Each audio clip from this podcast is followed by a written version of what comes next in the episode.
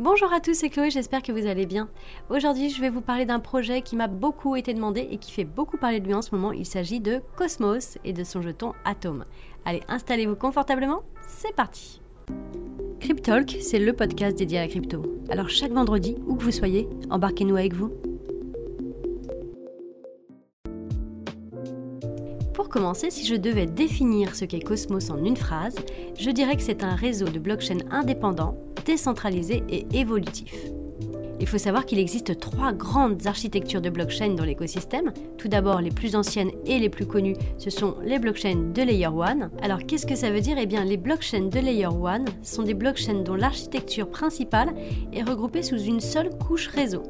Bitcoin, Ethereum ou encore Solana sont des blockchains de Layer 1. Ce type de blockchain rencontre cependant un trilemme, celui de ne pas être sécurisé, décentralisé et scalable à la fois. Donc pour contrer ce problème, les protocoles utilisent divers moyens techniques afin d'améliorer leur scalabilité sans faire de gros compromis entre la sécurité et la décentralisation. Mais aujourd'hui, c'est pas le sujet de ce podcast, on aura le temps d'en reparler si vous voulez dans un autre épisode. Ensuite, il y a les blockchains de Layer 2. Ce sont à l'inverse des solutions qui viennent se greffer au Layer 1 et qui permettent d'améliorer la scalabilité d'une blockchain ou de traiter des applications qui sont bien spécifiques. Les Layer 2 les plus connus sont Polygon, Arbitrum pour Ethereum ou Lightning Network pour Bitcoin. Enfin, il existe les blockchains de Layer 0. Ce sont des blockchains fournissant une infrastructure qui permet la création et l'interaction de blockchains sous un même réseau. Cette nouvelle architecture, permet à la plateforme de scaler horizontalement, puisqu'au lieu d'aller augmenter la puissance de calcul de la blockchain principale, la plateforme, augmente son nombre de transactions en ajoutant des réseaux. Donc vous l'aurez compris, vous voyez où je veux vous amener, Cosmos fait partie des blockchains de Layer 0.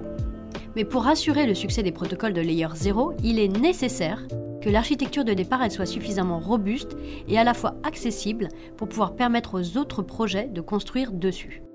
Et c'est pour ça que Cosmos a mis en place un protocole de consensus nommé Tendermint Core à preuve d'enjeux facilement déployables. Ce protocole de consensus est à la fois suffisamment scalable puisqu'il permet de traiter plusieurs milliers de transactions par seconde et il est également résistant aux pannes byzantines. Il présente aussi une finalité des transactions suffisamment rapide. Il faut savoir que Cosmos a également mis en place une boîte à outils pour développeurs qui va les aider à construire plus facilement. Et du coup, il y a plein de nombreux grands projets qui se sont construits sur Cosmos. Les plus connus sont la Binance Smart Chain, Terra ou la blockchain Chronos de crypto.com.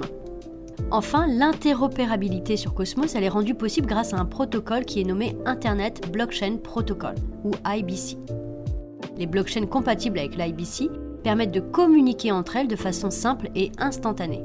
Alors à l'inverse de Polkadot où toutes les blockchains dépendent de la sécurité de la relay chain, ici sur Cosmos, chaque chaîne est souveraine, elle est maintenue par un groupe de validateurs indépendants.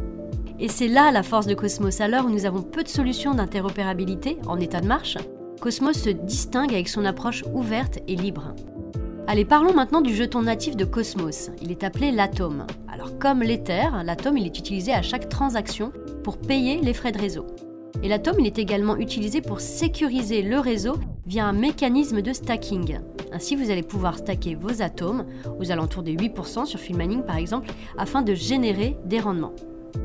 En bref, Cosmos est un monde sans frontières dans lequel les blockchains connectées au réseau interagissent entre elles. L'écosystème est en pleine expansion et présente un grand nombre de développeurs actifs. Si l'année 2021 était celle des Layer 1, il n'est pas impossible que celle-ci soit l'année de l'interopérabilité. Et voilà, ce podcast est maintenant terminé, j'espère qu'il vous aura plu.